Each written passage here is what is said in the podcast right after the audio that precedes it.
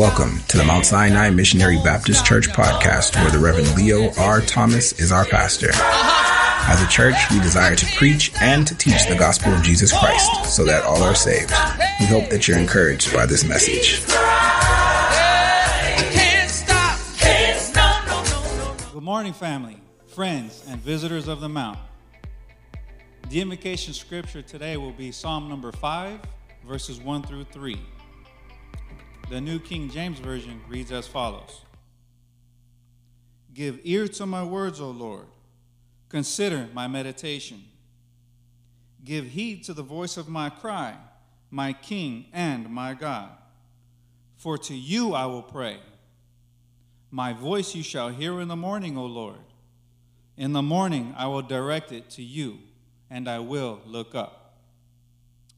May the Lord add a blessing to the reading, the hearing, and the doing of his most holy word. I have read Psalm number 5, verses 1 through 3. This is the day the Lord has made. Let us rejoice and be glad in it. We're so grateful you've joined us today. On behalf of everyone here at the Mount, welcome. Our prayer is that you are encouraged, energized, and excited by the move and the power of the Holy Spirit. We're blessed to be able to have this platform to reach you in the midst of a pandemic and social distancing, that we can still continue to teach and preach Jesus Christ. It's our desire that you reach out to us. Let us know how you are doing. Send us an email. Please visit the church website. We want to know how you and your loved ones are coping during this difficult time. But remember, family, it's not about just hanging in there, it's about standing on the promises of God. So get ready for praise and worship. Get ready to throw up your hands. Join in the singing, join in the reading. Give God your best, for He is truly, truly worthy. Prepare your hearts even now to hear a word from the Lord. God bless you, family. I said, Praise the Lord, family.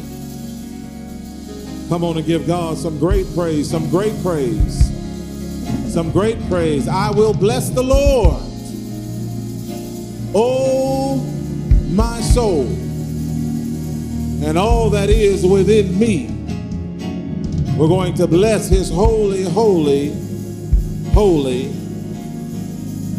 name. Amen, amen, amen. We give God praise. We give him honor and we give him glory allowing us to come and to see another day, this being the first Sunday in the month of February. We give God praise for the ministers that are here, for our praise team, our musicians, our audio video people.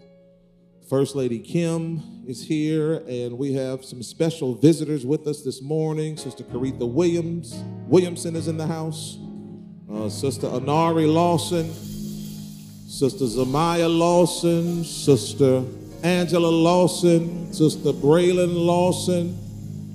So we got Sister Caritha here and the Lawson girls, special guest of us today. We appreciate them being here. Asking that you continue to pray for Sister Caritha in the midst of her illness. Uh, we do have a praise report. Sister Faith Canty was released from the hospital and she is back home. Praise be unto God. Amen. What a blessing. Uh, before we get to the sick, the shut in list, I hear there's a big game on today. I hear there's a big game on. Uh, 14 years, Jamal and I have never been at odds with one another. Uh, but today we're at odds with each other. Amen. He, he believes Tampa Bay gonna win, and I'm telling him, Patrick, my homeboy, uh, Kansas City Chiefs is going to win today. So we, we will see. We will see. Uh, I don't want to say nothing crazy and have God mad at me. So we'll see. Amen. We'll see. Uh, but listen, we, we are honored. We're honored to be back in the house of the Lord. Thankful for all of you. Listen, we appreciate all of you who came out for the homegoing celebration of our brother and our friend, Deacon Keith Briggs. Amen. We're still praying for Sister Valerie. We're praying for Mother Hall and for the family. For those of you who may not have heard yet, we are changing the name of our men's annual retreat. in honor of our brother, it will be the Deacon Keith Briggs annual men's retreat. Uh, and we're thankful. We're thankful for this brother, the contributions he made to this church, to this ministry. Uh, and we're praying for his family. We're praying for his family as he has gone on to glory. Listen on the sick and the shut in. We're still praying for Reverend Baron Cantee as he is recovering from COVID. As I mentioned, Deaconess Faith Cantee was released from the hospital. We're praying for Sister Evelyn Mitchell. We're praying for Sister Kathleen Overturf. We're praying for Brother James Ridgway. We're praying for Sister Talia White. And of course, we're praying for this, our dear sister here with us, Sister Caritha Williamson. I also ask that you all pray for the father of Sister Lydia Haley Clark. Brother Clarence Haley is going to have to have hip surgery. So we're praying for him, that God uh, would uh, get him through the surgery and recover him. And then last but not least, for the bereaved, we're praying for Mother Lula Arterberry, uh, who has lost her sister. And we're praying that God would just uh, soothe the pain and the hurt in which she is feeling today. Let us go before the Lord in prayer. God, how we thank and how we praise thee for your blessings. We thank you, Lord God, that in spite of all that's happening around us, God, you are keeping us in our right mind. God, we thank you for your covering. We thank you, Lord God, for your inspiration and encouragement. We thank you, Lord, that even through the ups and the downs, you have shown yourself to be faithful. God, we praise you today because there's breath in our body, there's praise on our lips, our minds are regulated. We have the use of our extremities. And God, we say thank you. Thank you for the food on our tables. Thank you for the clothes on our backs. Thank you for the transportation, Lord God. Thank you that we're surrounded by loved ones in our immediate family, but also by way of our church family. God, we ask today that you would just come and stop by and visit with the Mount Sinai Missionary Baptist Church here in San Pedro, California. God, we ask that you touch the hearts and the minds of those who are listening to us, those who are watching us from abroad. We ask, Lord God, that you would continue to bind us together by the blood of Christ, our Savior. We pray today, Lord God, for this country in which we live. We pray for unity. We pray, Lord God, that you would erase the systemic racism that has existed for many years, God. We pray that love would permeate and saturate the minds and the hearts of men. And we'll be careful to bless and praise your holy name. God, now, God, we ask that you set the preacher down. Stand the word up on the pedestal of my personality. Let your word go forth boldly and clearly.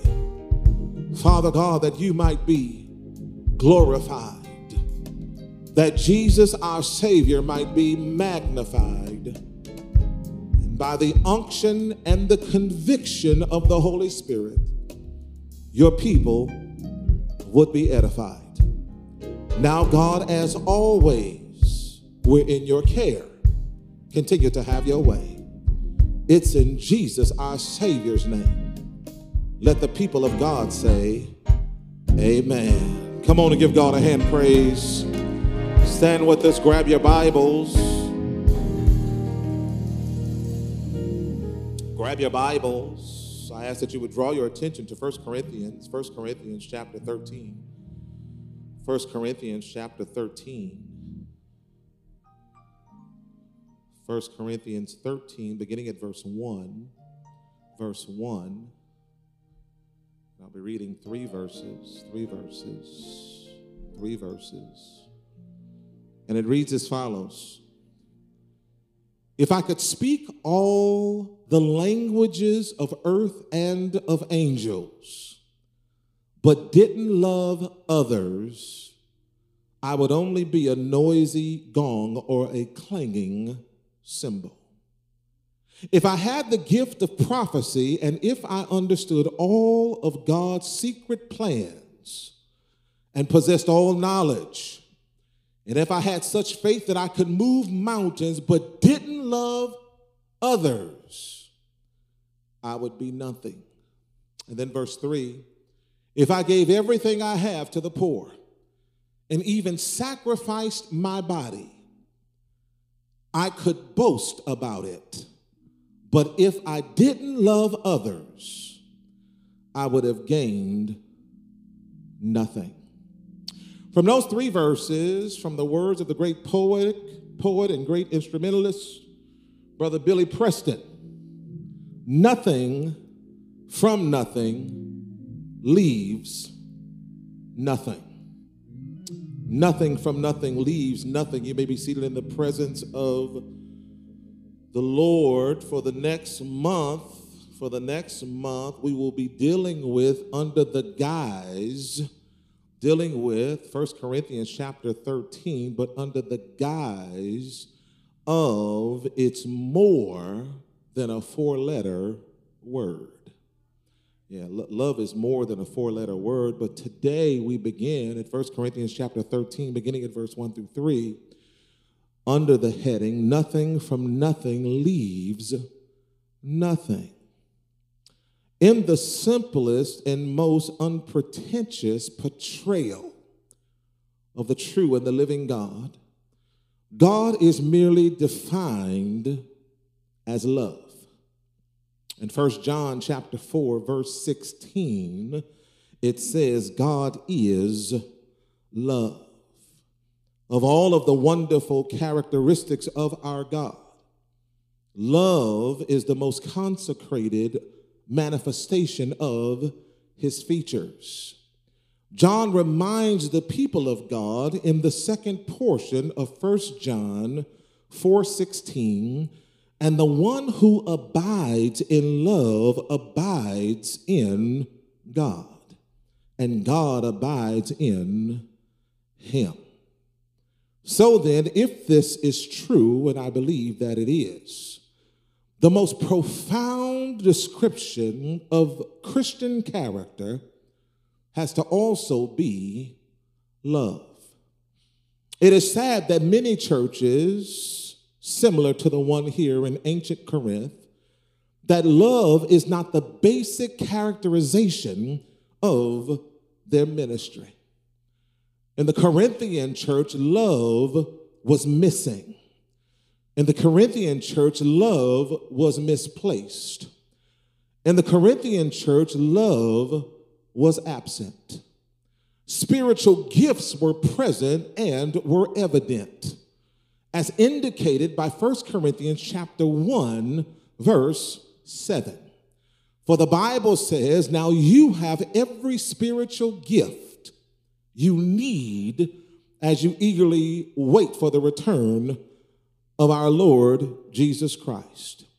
It appears by 1 Corinthians chapter 11 verse 2 that they were sound in doctrine and committed to trying to do the things that were directed to them by God's word.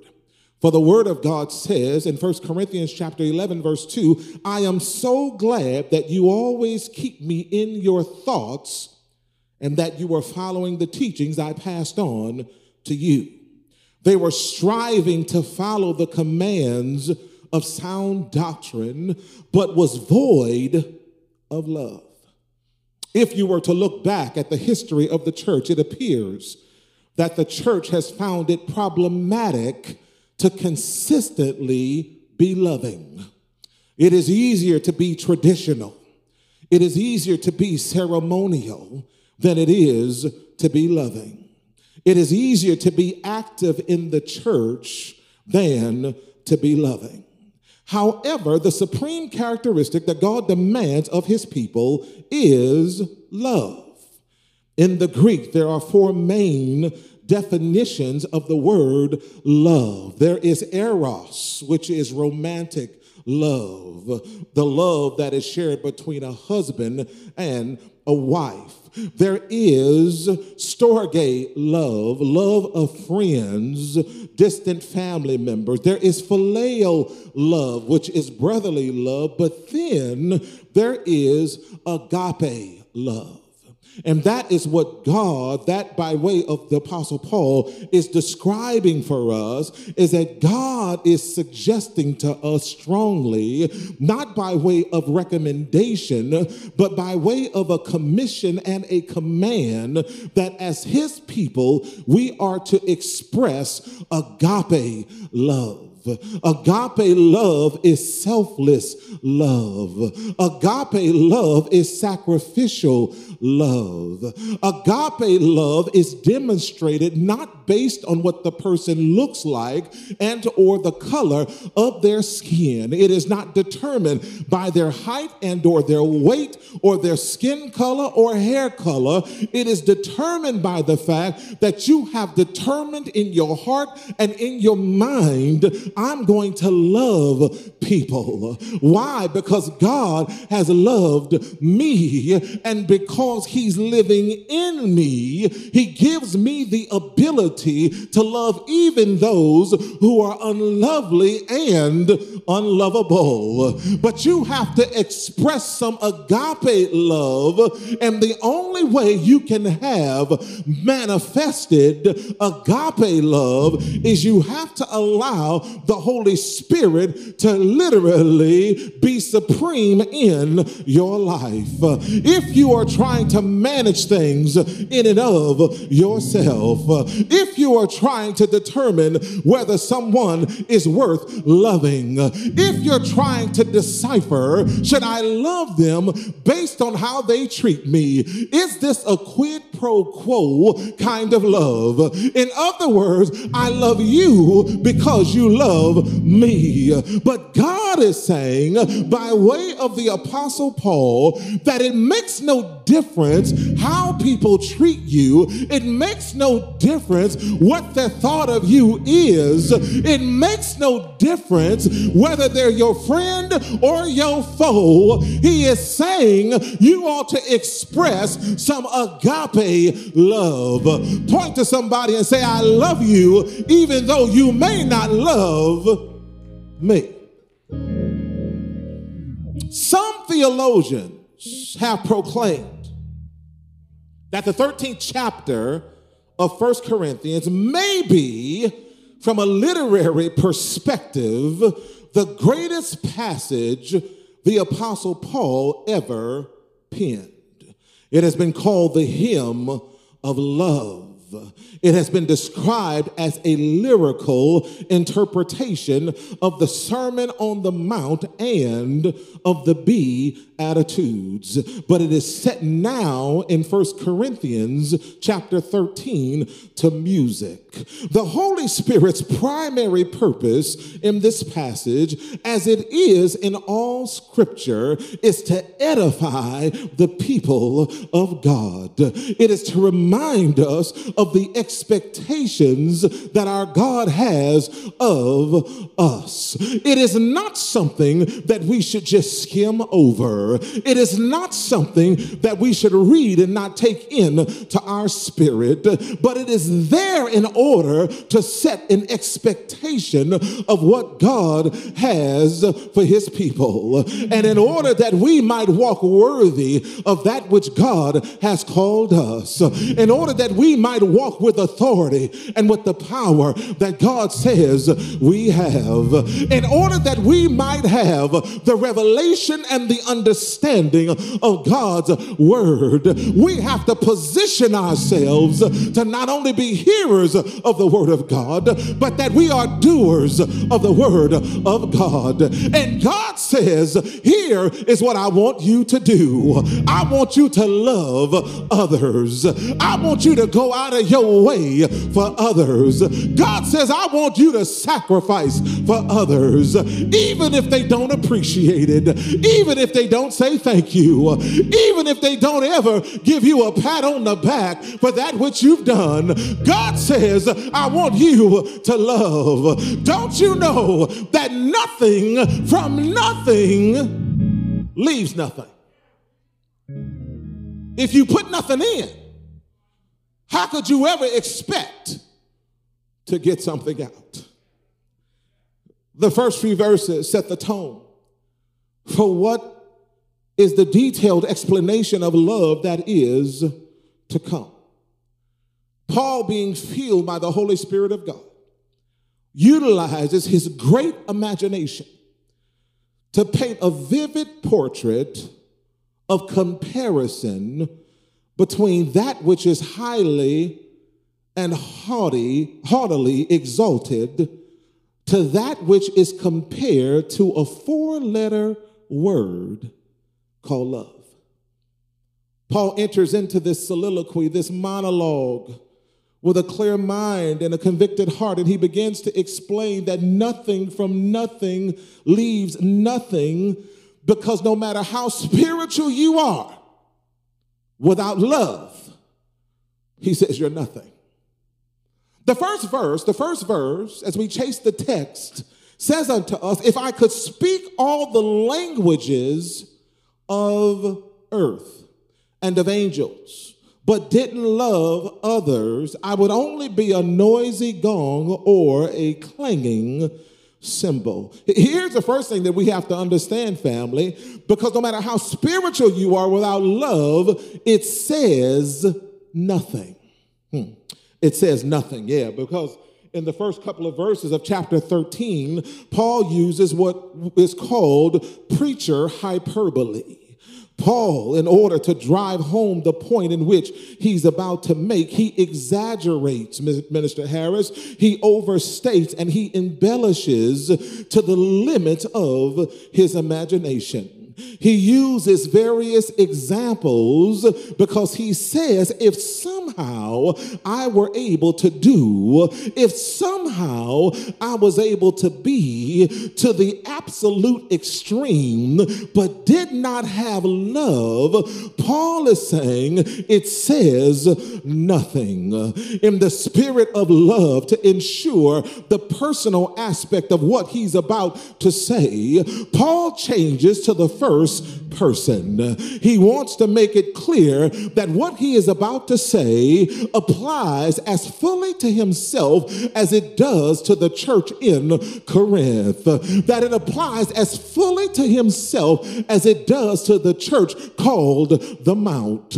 Paul imagines himself able to speak with the greatest possible eloquence, with the tongues of men and of angels. In the context in which Paul is speaking here, there is no doubt that Paul here includes the gifts of speaking in tongues.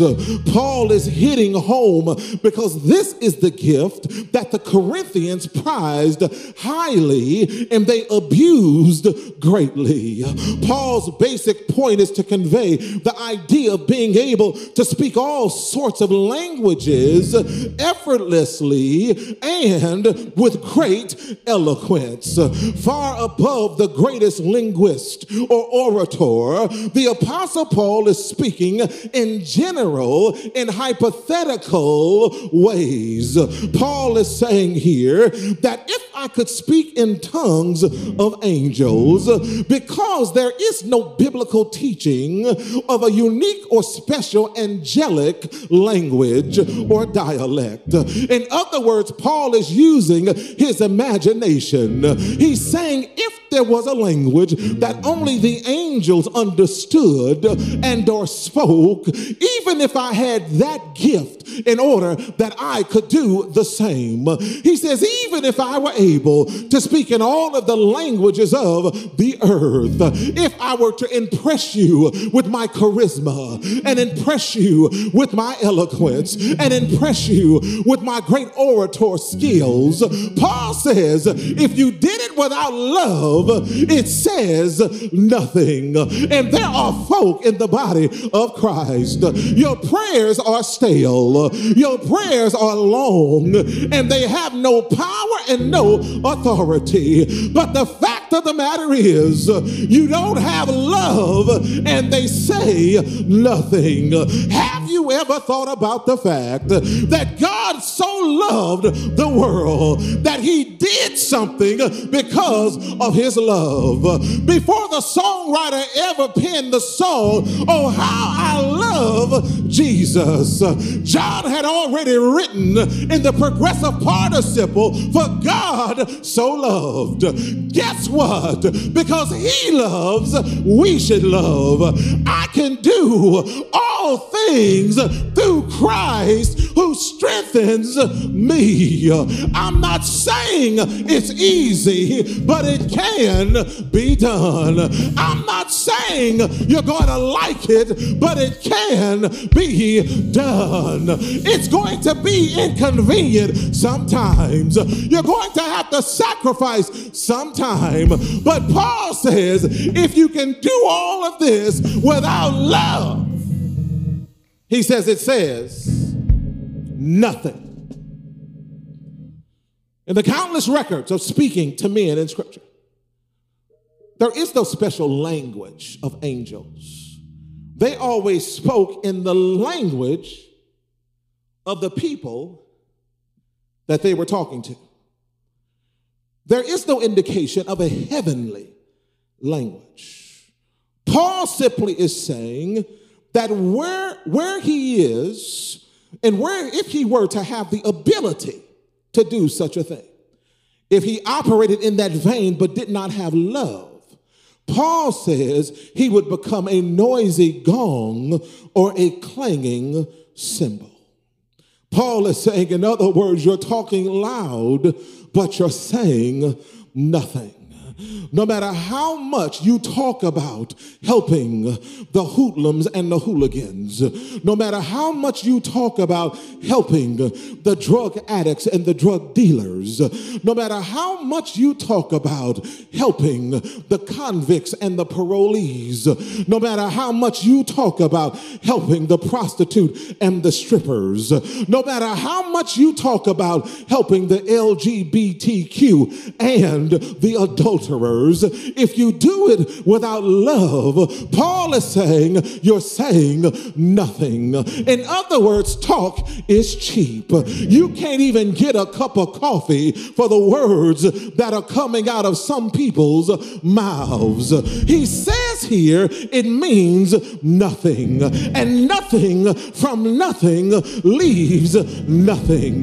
No matter how spiritual you are, no matter how good you can sing, no matter how good you can preach, if you do it without love, it means nothing. And there are folk in the kingdom that are doing things in the house of God in order to bring attention to themselves. When was the last time you cried out of your spirit and asked God to help somebody else? When was the last time you cried out of your spirit and asked God to feed somebody else? When was the last time you cried out of your spirit and asked God to clothe somebody else? When was the last time you cried out of your spirit and asked God to provide housing for somebody else? Paul is saying no matter how eloquent you are, no matter how good a speech you are, if you do it without love, it says nothing. And nothing from nothing leaves nothing. But he goes on to verse 2. He says, If I had the gift of prophecy, and if I understood all God's secrets, his secret plans, and possessed all knowledge, and if I had such faith that I could move mountains, JT, but didn't love others, he said, I'd be nothing. Not only does it say nothing, but it means nothing. He says, if I had prophecy, if I knew all of the secret plans of God, and if I had enough faith to move mountains, but I did not love others, he says, it's nothing. The Apostle Paul paints a lofty picture here, Brother Sherwin, because Paul states that it means nothing if you have all of these abilities, but you operate in them without love for others. Uh, there are three specific and particular gifts that are contrasted here with love. The first thing he says is if you had the gift of prophecy, it talks about this in First Corinthians chapter 12, verse 8 through 10. A person may have the gift of speaking under the inspiration of God's Spirit to both predict the future and to proclaim the truth of God's word. He or she may possess all the charisma. He or she may possess all the stature. He or she may possess all of the eloquence. He or she may possess all the descriptive language in the world. But if he or she does not operate in love, it means nothing. Why? Because the concern with people like this is feeling and acting superior because of one's prophetic gifts and persuasiveness. Do you know that it is possible to long for the souls to preach the word of God in order that the glories of heaven would open up unto you? But if you do it without love, it means nothing. Do you know that there are some people? that are in the kingdom filling positions even now. And they have an attitude and an arrogance about them because of the gift that God has placed on their lives. They didn't go to school in order to obtain the gift, they did not go out and purchase the gift, but they were blessed by the true and the living God to be able to do some things within the kingdom to bring glory to God and edification unto man. They are prophetic in their demeanor, they are prophetic by nature. God gives them a word from on high, and they are able to preach the lights out of the church. But the problem is they never operate in love, and therefore it means nothing. They're trying to figure out out how is it that I can be so gifted? How is it that I can have such discernment? And yet God is not prospering me. The ministry is not growing, and we're not conquering new territory, and demons are not taking flight. Well, maybe, just maybe, it's because you're not operating with love. But when you take your gift and you mix it in with a little love, and you mix it in with the Holy Spirit and you mix it in with a little empathy and you mix it in with a little compassion and you mix it in with a little care and you mix it in with the love of others, God is able to create some elasticity to everything that you do. Is there anybody who understands that when I operate in love, God begins to make some things happen on my behalf. You don't deserve all that God has done, but because you have a heart that's full of love, God says, take a little bit of this. And God said, take a little bit of that. It's not because you're deserving of it, it's not because you're better than anybody else, it's because you operate. Hmm in love. Paul says, if you have the gift of prophecy, but you don't have love, James, he said that don't mean nothing. And nothing from nothing leaves nothing. But then he contrasted with the gift of understanding. Because he says here in verse 2 and if I had all mysteries and all knowledge the sum total of all that God has ever revealed and of all that man has ever learned, man has ever discovered, and man has ever developed, if you have the skill and the ability to think for a moment that God has revealed everything unto you and that you know it all. Now, now, some of us already struggle with this because we believe we have this gift of knowledge and that we know it all.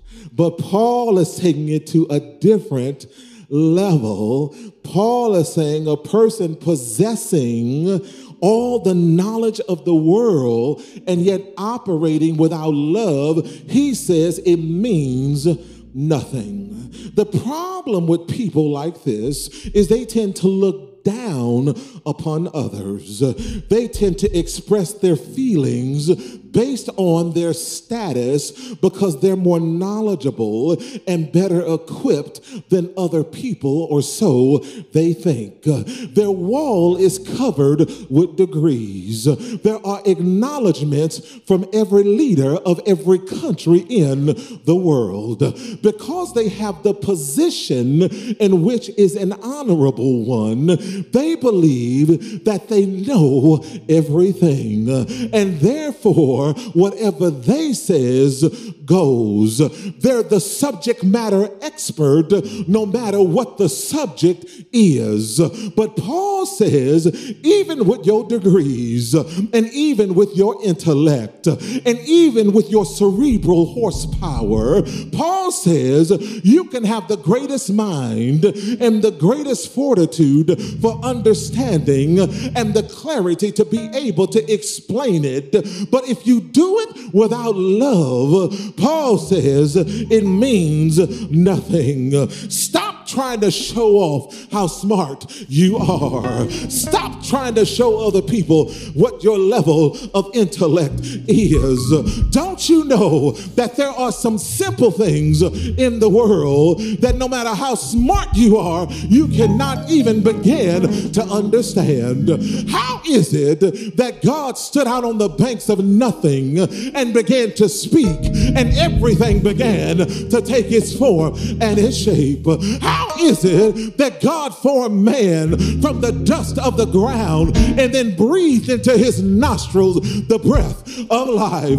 How is it that God scooped out the earth and filled it with water and said, Come this far and no further? How is it that the mountains, by the command of God, had the authority, had the audacity to stretch up toward the heavens?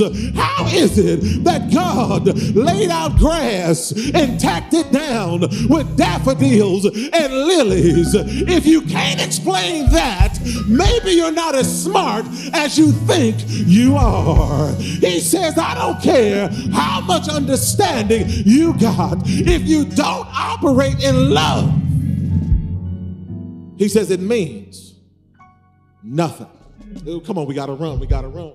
The last one, the last one that he contrasts with love in verse 2, he says, if you had the gift of faith, hmm, and if you had such faith that could move mountains, this is not ordinary faith. This is supernatural faith. This is describing the very special gift of faith that is described in 1 Corinthians chapter 12, verse 8 through verse 10. This faith is given by way of the Holy Spirit, and it has the capacity, it has the ability to move mountains. It has the ability to do great and miraculous things for God. Things that are extraordinary, that are unexpected, and that are unusual. The problem, the danger family here is spiritual superiority, an overblown mind and ego of importance. A person with the gift of faith can easily hurt others because when things don't work out the way they want, this person can stand above them and determine that it's because you lack faith. Well, who gave you the faith barometer to determine how strong or how potent my faith is? When did you get a franchise on the Holy Spirit to determine how strong someone's faith is? Don't you know the sun rises on the just and on the unjust? Don't you know that God God is the determiner of our faith, that God is the determiner of our walk, that God is the determiner of our being. Stop trying to stand above others and determine because they don't look at it the way you look at it that you're better than. Hmm. They are. Nothing from nothing leaves nothing. No matter how spiritually gifted you are, if you don't have love, it says nothing. No matter how spiritually gifted you are, if you don't have love, it means nothing. And then finally, in verse 3, family, he says, If I gave everything I have to the poor and even sacrificed my body, I could boast about it. Hmm, I could tell people, look what I've done. But if I didn't love others, I would have gained nothing. Nothing from nothing leaves nothing because without love, it says nothing. It means nothing. And guess what? The text preaches itself. It says it gains nothing. Here in verse 3, there are two phenomenal illustrations given regarding giving. L- listen to what I said. There are two phenomenal illustrations given regarding giving. And as noble as you might believe that being a good and consistent giver is, if you give without love, it gains nothing. Here, the Apostle Paul goes overboard in this illustration because Paul describes someone as selling everything they have and giving it to the poor. Can you imagine for a moment going home and removing everything from your house and determining in your spirit, I'm going to sell it all and I'm going to give every penny that I gain from it to the poor. But the problem is, is you got channel seven there when you do it. You got channel four there and channel two and all of the major networks are there with cameras rolling, and you have one small tear rolling down your face as you're talking about how you have to give up your favorite easy chair in order to feed some hungry family.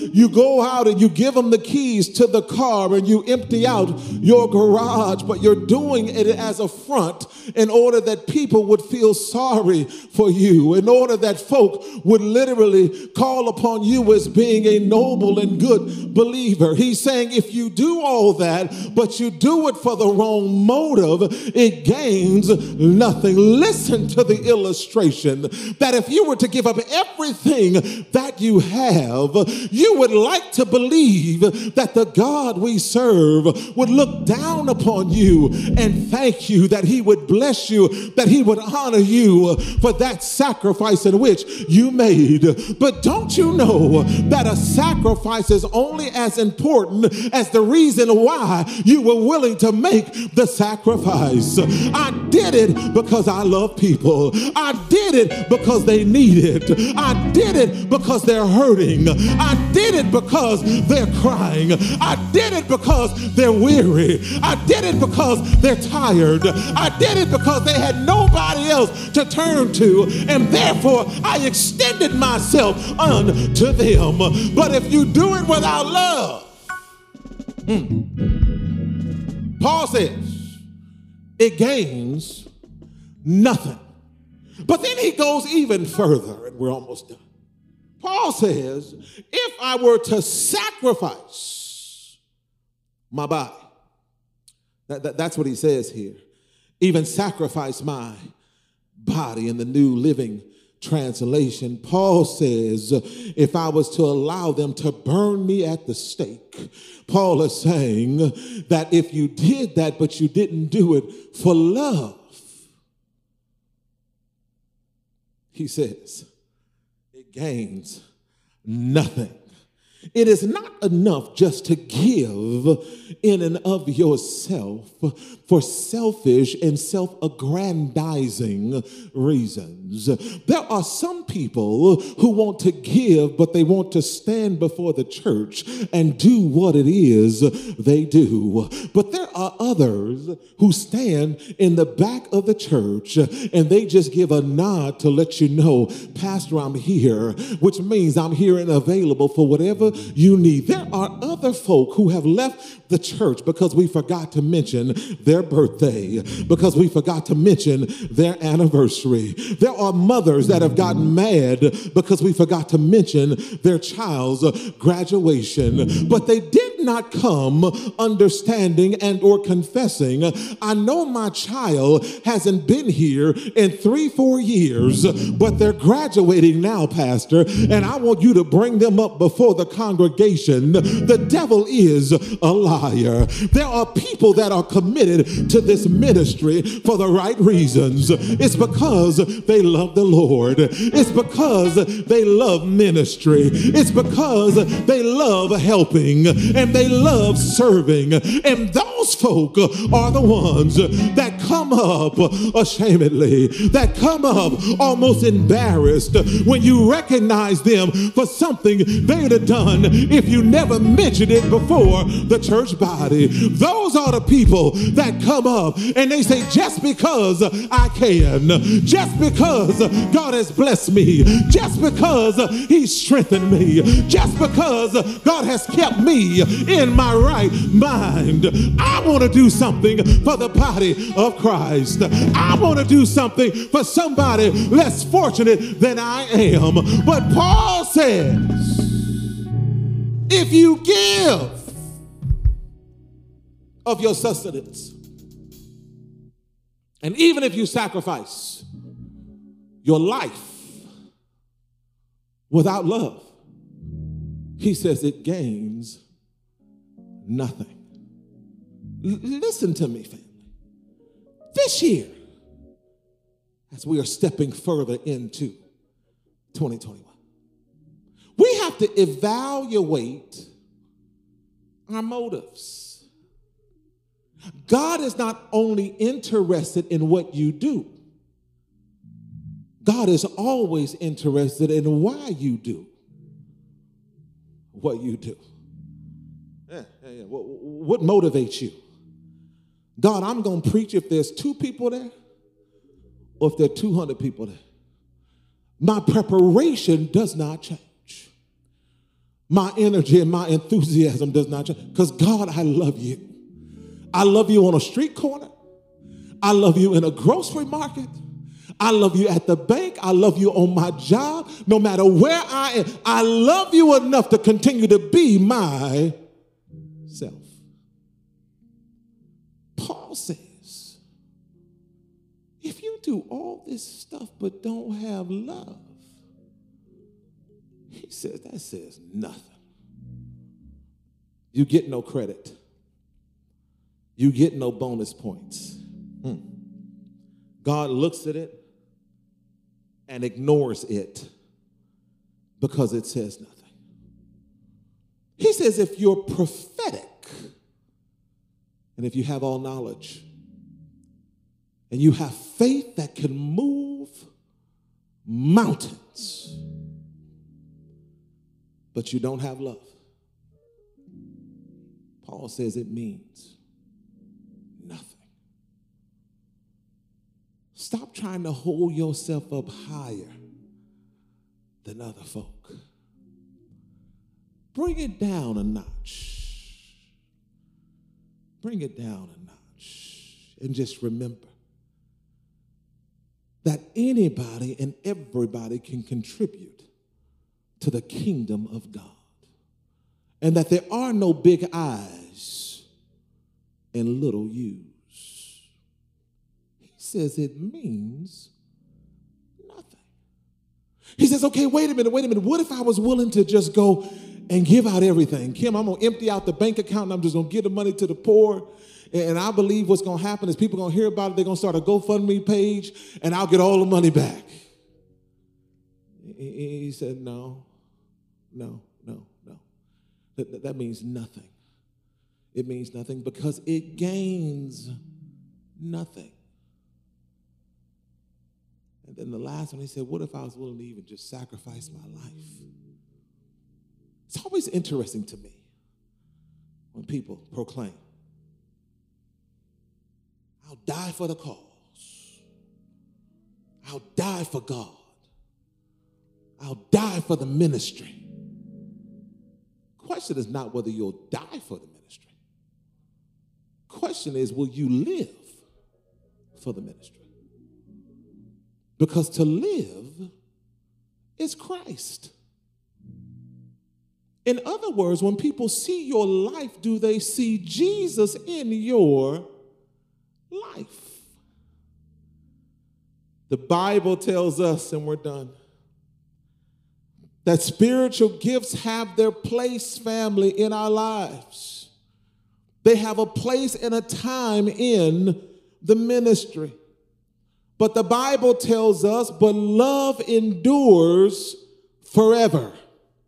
For the Bible says, above all else, love is the one thing that is needful for the body of Christ. Faith, hope, and love form a heavenly triad of spiritual graces that endure forever. But the greatest of these is love. And that's the reason I love God the way that I do. Jesus didn't die on the cross to brag. Jesus died on the cross because he loves us. Because his love was permeating and his love was perpetual that his love had so much power, he says, You don't even have to take my life. I'm going to lay my life down in order that I might be lifted up. I'll draw all men unto me. The Bible says that the greatest of these is love. That the greatest of these is love. If you want to be great, start loving.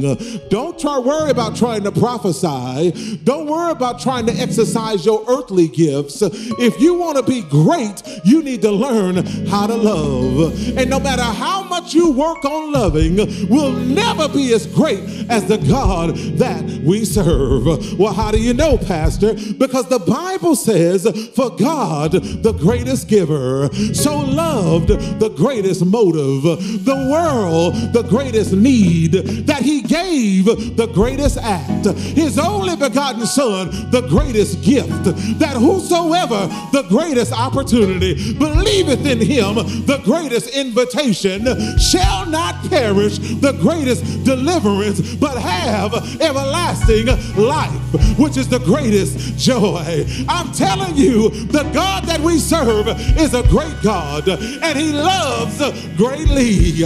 And if I take on the persona, if I take on the image, if I take on the personality, if I take on the manifestation of God, then guess what? I can love others too. Nothing from nothing leaves nothing. Billy Preston said, You got to have something if you won't be with me. Well, guess what? If you want to be with God, you got to have something. But guess what? It ain't your height, it ain't your hair, it ain't your eye color. He said, but you got to have some love. You got to have some love. You got to have some love.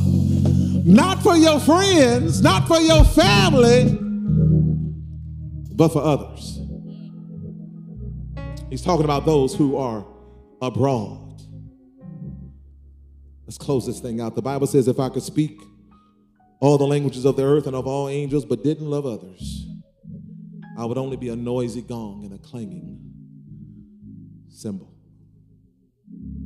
All of the great gifts of the Spirit without love, they say nothing.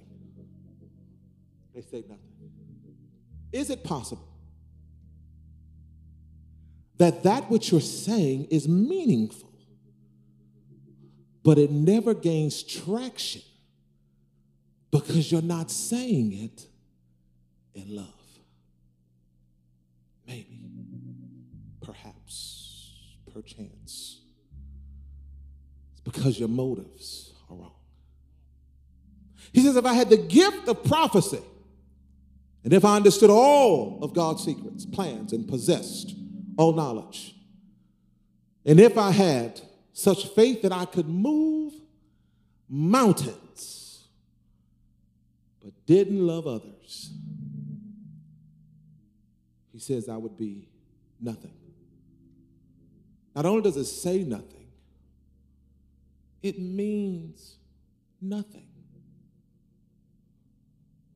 Stop trying to prop yourself up. The Bible says, Humble yourself before the mighty hand of God, and in due time he will exalt you. It says nothing, and it means nothing. Paul finally says in verse 3 If I gave everything I have to the poor, even sacrificed my body, he said, I could boast about that, I could brag about that. But if I didn't love others, I would have gained nothing. Nothing from nothing leaves nothing. And if you receive that word today, you ought to give God some praise. If you're determined to do some things different, if you're determined to love others because God loves you, if you're determined to sacrifice for the benefit of those who are less fortunate than you are, not so you can brag about it, but just because you love others. If you're listening to us today, if you're watching us, if you're listening by way of the podcast, by way of Facebook, by way of YouTube. We want you to know today that God is intimately interested in you as an individual. That God loves you more than you can even imagine. Words cannot express how much He loves you. But if you're not his. God loves you from a distance. His love is there waiting to be showered upon you. But in order for you to have it, you've got to be willing to accept Jesus as Lord and Savior. Because there's no other way to the Father but through Christ. If you're with us today, pray with us. God, we thank and praise you we bless you, Lord God, for who you are. We thank you for what you've done. Thank you for your convicting Holy Spirit, reminding us, God, that love is more than just a four letter word. Reminding us, God, that nothing from nothing leaves nothing. There are some watching us today who are unchurched and unsaved. And God, we extend ourselves even now to express unto them that we love you. We love you and we want the best for you. And that is why we implore you today to accept Jesus Christ as Lord and Savior of your life. To confess that Jesus Christ is Lord. To believe in your heart that God has raised him from the dead. And if you pray that prayer with humility, with sincerity, the Holy Spirit is entering into your life even now. Angels in heaven are rejoicing. And you have just walked out of darkness into the marvelous light. We are praising God even now for the newness of life in which you are experiencing. If you prayed that prayer, the Bible says you are saved. Now, God, we pray for a covering for those who may not have accepted you yet. We pray for another chance, another opportunity. And we'll be careful to give you praise, to give you honor, and to give you glory. It's in Jesus' name we pray. Let the people of God say, Amen. Come on and praise God. I said, Come on and praise God. Come on and praise God. We thank God. We thank God. We thank God. Listen, don't forget to follow us on all of our devices. I finally, I finally, don't talk about me, don't laugh at me. I finally have access to Facebook and I can see some of the comments and some of the stuff. Thank you so much to all of the people who are following us. We appreciate you so much. And we appreciate the comments. We appreciate the encouragement. Every preacher wants an amen from somebody. Amen. Uh, now, I can bring my own, but I sure do feel better when you give them to us. Amen. So we appreciate you. We love you. Listen, continue to follow us, continue to, to check us out. We're having a meeting this upcoming week with the leadership of the church. There's a possibility, don't hold me to it, but there's a possibility we're going to open back up in March because the numbers are dropping, and we think that we are uh, cognizant enough to do the social distancing and the other things that pertain to creating a safe environment. So we ask that you pray for us. We ask that God would lead us in that process. Uh, we're asking that you just continue to flow with us, continue to pray for us. We'll continue to pray for you. Listen, family, in this 2021 calendar year, we're determined, in spite of the alienation, in spite of the attacks, and in spite of the antagonism, we're going to be strong and courageous. God bless your family and keep you.